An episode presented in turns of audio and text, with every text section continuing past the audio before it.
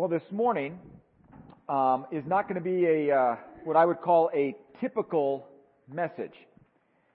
Um, we are going to take a, a, break from our current series called I Am, in which we have been looking at the uh, I Am statements of Jesus. And this morning we're going to take some time, if you will, to think, to ponder, to reflect, to celebrate, to look back, as well as to look forward um, at the things that God has been doing and has done and is calling us as a church to be this morning. Uh, I think that sometimes, and this certainly is no different here at Summit Ridge as with any church or any organization, is that we can get so busy just doing things we can get so busy in the functioning of the church that we might sometimes forget why. Why do we do what we do as a church? Or more importantly, why are we a part of the church? And specifically, why are we a part of Summit Ridge Community Church? And so it's good for us every once in a while, I think, to take a time out. To say, okay, Let's celebrate. And more than that, let's take a look and remember why we are who we are and why we do what we do here at Summit Ridge Community Church. And I think this more than now is so important for us to do, right? Particularly when I think we have as churches faced in some ways kind of this existential, how's that for a word? Right? This existential, which means why do we exist, essentially. Um, why do we exist? This kind of existential, you know, challenge this, this past year at least, if not more than that, when we have faced challenges that, quite frankly, for many of us, if not all of us, we have never had to face. Never have to face.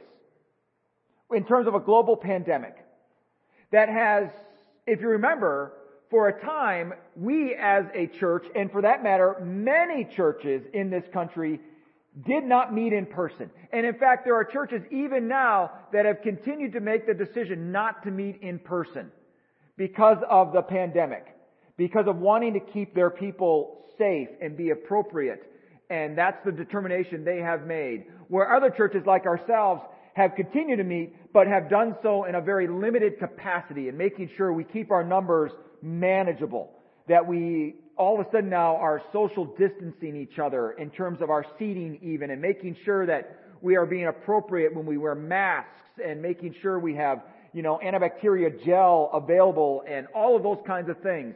That all of a sudden now in response, and this is perhaps more than anything, even more so than the divisiveness of a recent election and the reality of our country being incredibly divisive, I think the global pandemic has caused more of an existential thing or crisis or challenge to the church than anything else that we have faced this year. Because all of a sudden now it has forced us to ask a simple question. What is most important? As a church, what is it that we hold incredibly, you know, of, of significant value in our church? What is it that as a church we think we really, really need to have? Right? And so I think today is just so important for us to once again be reminded of who we are. That today, in a culture of which we are still having to deal with a pandemic, in a culture when we have just come off an election, specifically here in this country, that has, was incredibly divisive, and it not only divided families, it not only divided friends, but it also divided churches. It also divided Christians in this whole thing. And why, what, what, what is our response? In other words, in the midst of everything that we are going through, in all of the challenges that we are having here, what is our path going forward? And specifically, what is our path as Summit Ridge Community Church going forward? Because there are unique challenges that are going to happen here. And by the way, it's interesting. There are you know, this hope, right? I know I have this same hope. And the hope is that maybe we'll get back to normal. Whatever that means. What normal is, is just familiarity. That's really what it is. Familiarity is normal. And we like familiarity, don't we?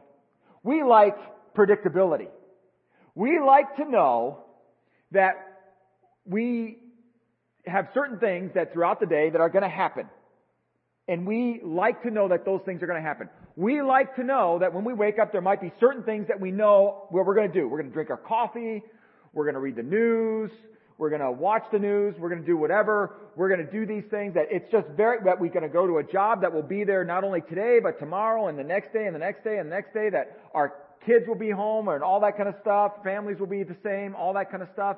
But we know that that is not guaranteed, is it? Normal is never guaranteed. Oh, and let's just throw in there the fact that, by the way, if you think you are normal, you're not. I'm not normal either. Okay? We all have, and we, we kind of joke, we have joked for years in our staff about this. We all have freak flags. We all have certain things in our lives that we are just, it's just weird. Right? Just weird. And certain idiosyncrasies or certain things that we like and all that kind of stuff. Whatever it is. We are not normal. As much as we may want to be, we are not normal. In fact, just the opposite. We are abnormal. We are different. We are diverse. And that's a beautiful thing. And so I say this to say, you know what? I don't think for at least the foreseeable future, we will go back to what we have considered to be normal here at Summit Ridge Community Church. I think, in many ways, what this pandemic has done has changed us and not only us, but church in general, not only here in this country, but around the world, for the foreseeable future. It is going to be different. And so the question before us is simply this. What is our path forward? What are we going to do? How are we going to proceed going forward? And this morning I want to share with you two things which I consider to be fairly simple things, not easy, but simple things about our path going forward. Okay?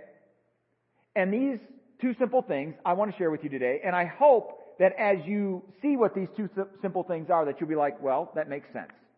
Well, I, I hope, you know, this, this is somewhat reassuring. I hope that you'll be not only reassured, comforted, but maybe even inspired. I hope by what I will share with you today.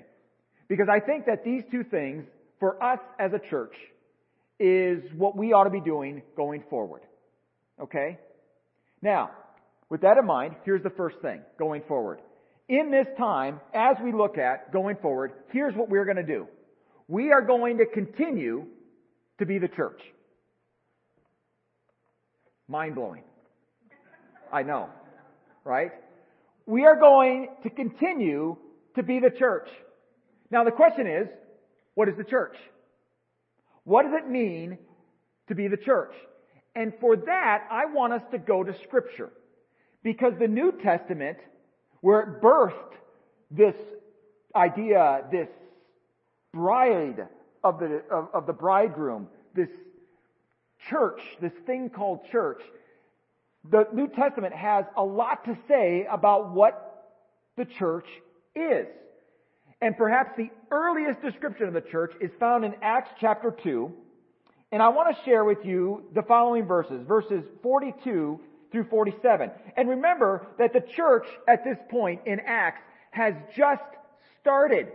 This is the second chapter of Acts. This is incredibly early on after Jesus has been raised from the dead and has been now ascended into heaven, that now the Holy Spirit has come and has rested on all followers of Jesus.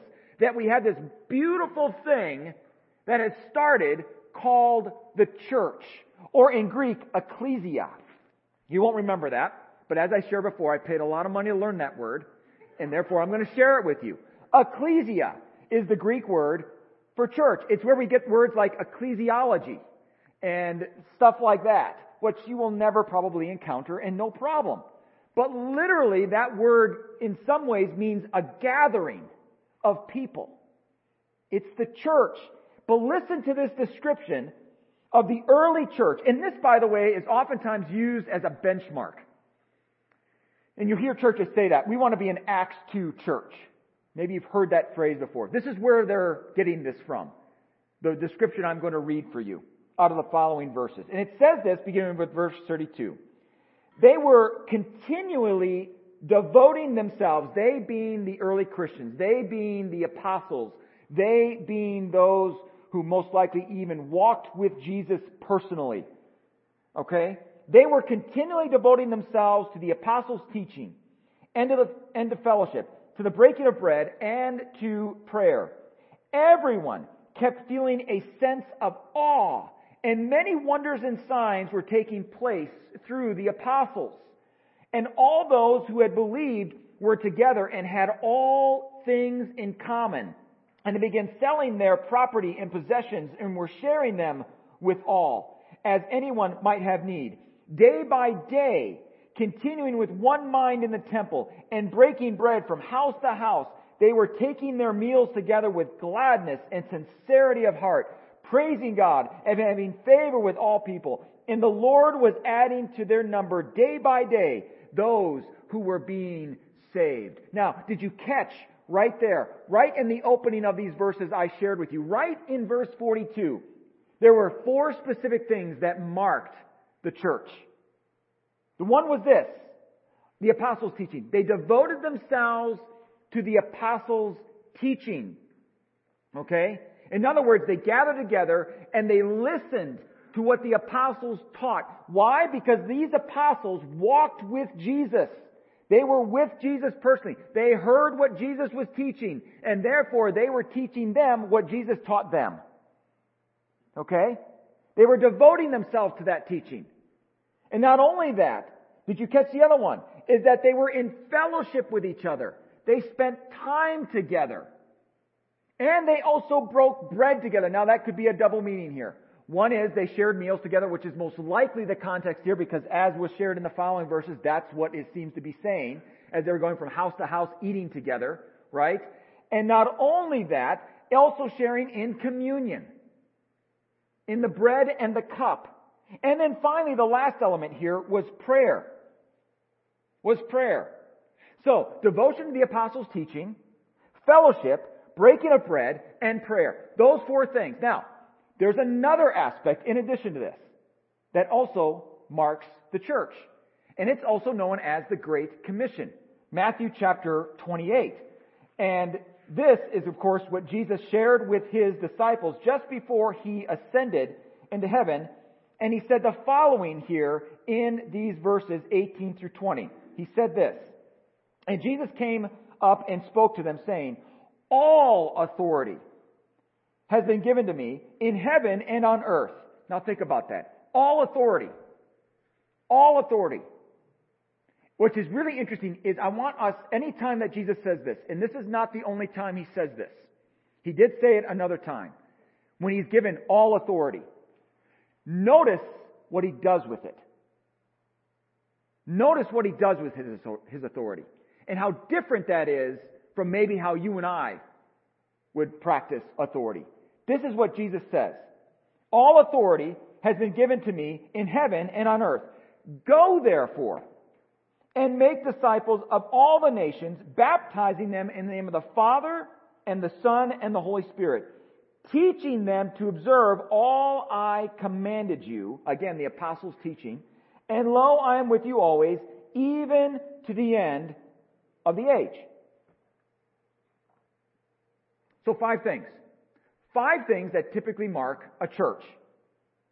Devotion to the apostles' teaching, fellowship, breaking of bread, prayer, and making disciples. Did you catch that? Any church that you go to who is worth its weight, who says we are here to worship Jesus Christ, any church, chances are, who follows Jesus will have these elements. All five of them. All five of them. Which is why oftentimes you can go from church to church to church and see so many similarities. See so many similarities. Because we should all be on, for the most part, the same page. We are all the church. And therefore, we should be doing these things as the early church did. Teaching, which is why here at Summit Ridge, for instance, we teach out of the Bible. We have sermon series that are out of the books of the Bible. You know, we are dedicated to teaching what are the apostles' teachings. Who wrote most, if not all, of the New Testament? The apostles, right? Paul wrote a good deal of it, right? Certainly, right? Those are the apostles' teachings. We are dedicated to teaching that here. You know, we spend time in prayer. We certainly spend time in fellowship and breaking of bread. Certainly before the pandemic, we have been always known as the eating church, right? right? We, we, we are always good about that sort of thing. You know, we're going to have a meeting, we got to have a meal. A meeting with a meal. By the way, if you even serve on a leadership board, whether it's, you know, as an elder or as a deacon or whatever else, there has now become, and it's habit forming. It's habit forming. It's like Pavlov's dog. You walk into my office and immediately people will go, Dan, where's the candy? right? Because you gotta have something there. Right? Um, it's just how it is. But every church is serious about doing these five things.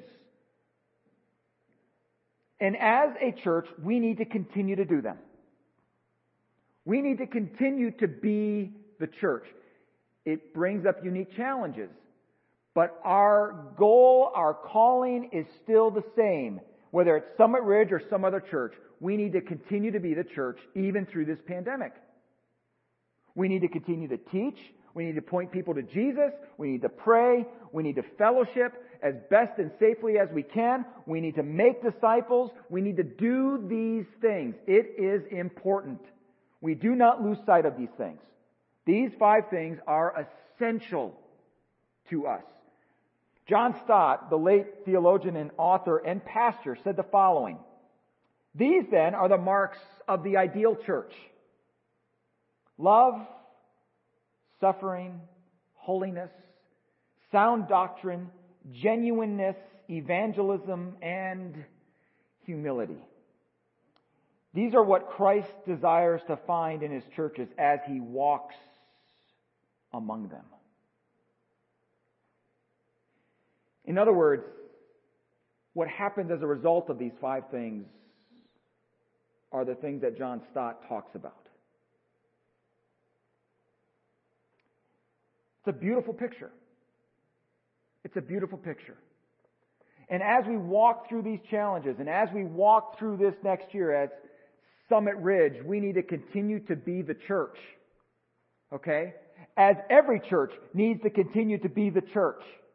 That is the umbrella by which we fall under, along with every other church. This is what we need to do. Now that's the first one. Here's the second one. It's mind blowing. Get ready for it. The first one is we will continue to be the church. Here's the second one. We will continue to be Summit Ridge Community Church. We will continue to be Summit Ridge Community Church. Now, every church should be dedicated to those five things as I shared before. However, how each church expresses those five things is what gives each church its unique position in the body of Jesus Christ. We are not all the same. Okay? And that's good. We are incredibly diverse, which is why the things that may be different in every church is not so much the five things, it's how they are expressed in each church. And this is no different here at Summit Ridge Community Church. We have here at Summit Ridge Community Church a very specific identity, a very specific way in which we express those five things that every church should be doing. And we as a church, Summit Ridge Community Church, need to once again remember what our unique identity, our unique expression is. Okay? And there are for us a couple of things that we need to realize. One is we are part of the Brethren Church. Okay, that is our denominational identity. Okay?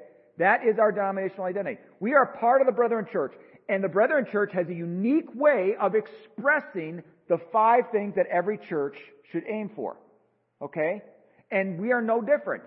We don't do it the right way. We don't do it the wrong way. We just do it differently. Let me just make that very clear. Okay? Let me just make that very clear. I know we sometimes kid and we sometimes joke around that, you know, I joke, I do the same thing, right? We baptize three times forward here and I say, well, we baptize the right way. We baptize the way that Jesus was baptized, right?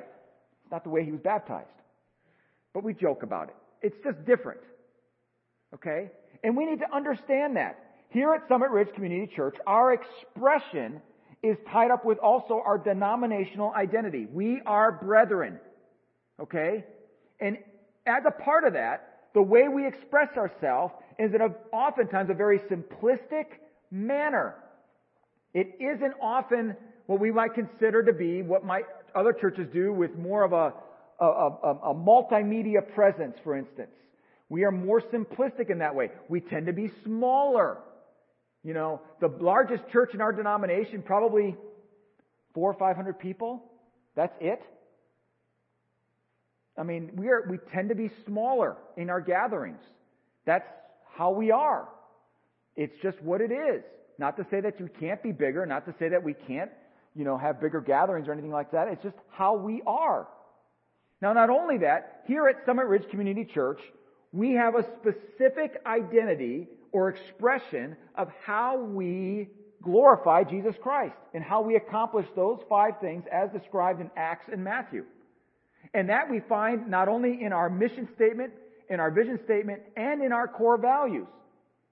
So let me just share again this morning our mission statement. Here's our mission statement. It's to make disciples who serve Christ by serving people. That's a who, not a who-ile. Sorry. A who-ile. That's a who, alright? So I don't want to get emails, texts, anything on Facebook. Hey, you misspelled who wrong. Okay? It wasn't me. Just kidding. Um, so, anyways, there it is. See, corrected in real time. It's all good. So, anyways, um, so that is that is our mission statement. It's to make disciples. Did you who may, who serve Christ by serving people? Did you catch the first part of that mission statement? To do what first? Make disciples. That's right out of Matthew 28 the Great Commission, as Jesus commanded to go and make disciples. Um, and we've got the N in mission statement, so it's mission state. So, just FYI. So, spell check obviously wasn't working today. It's done on a Mac, that's why. So, anyways, mission statement, okay? Um, here's the thing. We are dedicated to making disciples in our expression, who will serve Christ by serving people. Ultimately, for us, in our expression of how we accomplish those five things as outlined in Acts and Matthew, our particular way of doing that is to make disciples who ultimately will go serve others. That's really important. We are all about that. We are all about serving. We're all about expressing Jesus' love in real and tangible ways to others. That is our unique way of doing it. Other churches will have other unique ways of doing that. And that's wonderful. That's the beauty of the diversity of the body of Jesus Christ. This is our way. And again, it's not the way, it is a way. As there are many ways of doing this. Okay? Now, here, and this is something maybe you haven't seen as much is our vision statement. And it's this that every person would know Jesus really does love them because of the visible acts of being served by his followers.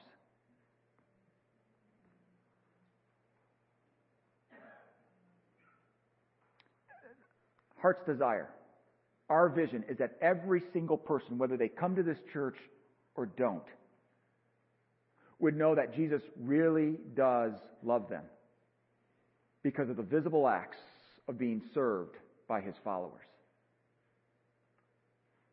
That's our vision. That every person would know, man, Jesus really does love you. He really does. He really loves you. And you know why? Because we serve. You can actually see it. You can actually hear it. You can touch it. It is tangible. That's a real love. We're not, not simply going to just say it. We're going to show it. Jesus said this, right? No greater love does one have for another than what? Lays down his life for him. It's one thing to say it. It's another to actually show it. At Summit Ridge, we want to show it. That is our vision. Is that every person would know that Jesus really does love them. I think it's the first time I've shared that vision statement with you. And by the way, it has taken years to kind of finesse that. And I'm not even too sure we're still there yet. Right? That is what we are aiming to do here at Summit Ridge. And so therefore, based on that, and in addition to that, our core values. Our core values, we have four of them here. Grace, community, serving, and generosity. There are things that at Summit Ridge we do with all three of those things brought together that we need to continue to do going forward. So let me highlight a couple of them. One is this serve. At Summit Ridge Community Church, what an opportunity we continue to have to serve others, particularly in this time. Amen? And this morning, we get to celebrate some of the things that we have been able to do here at Summit Ridge. One of them is these Christmas boxes over here. Is that we have these Christmas boxes that have been brought in by all of you. That these Christmas boxes will now go out to children around the world who are probably living in situations that are far worse than we are living in, who are facing struggles that maybe we because of where we are, maybe have not fully understood what those struggles are because we have not experienced them ourselves. But now all of a sudden they're going to get a box that all of a sudden they're told, hey, Jesus loves you. And now they're actually going to see some tangible evidence that Jesus does love them because of what's in these boxes. It's a beautiful thing. It's a beautiful thing. And not only that, a couple of months ago, or maybe just about a month ago, we gave some money to ICS to help purchase Chromebooks for families, mothers, single mothers of children who need these Chromebooks so they can do online learning. In addition to that, we have continued to serve by bringing in all sorts of supplies that will be given to area organizations around here in Tucson.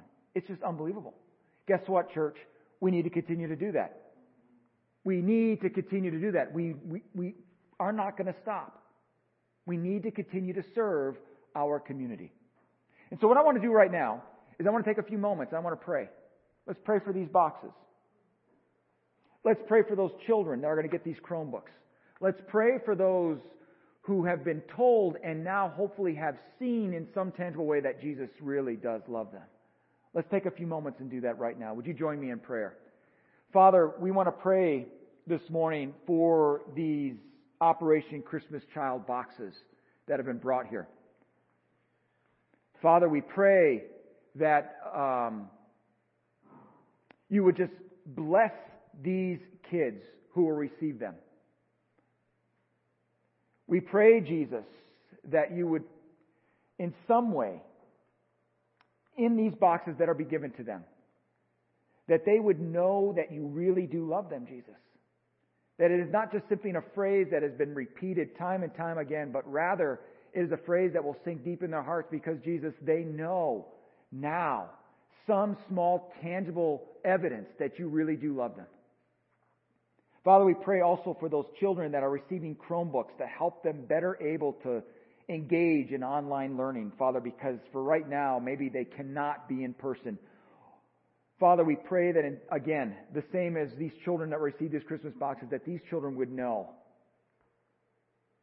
how much you love them. Thank you for allowing us to be a part of the work that you are doing, Jesus. In your name we pray. Amen.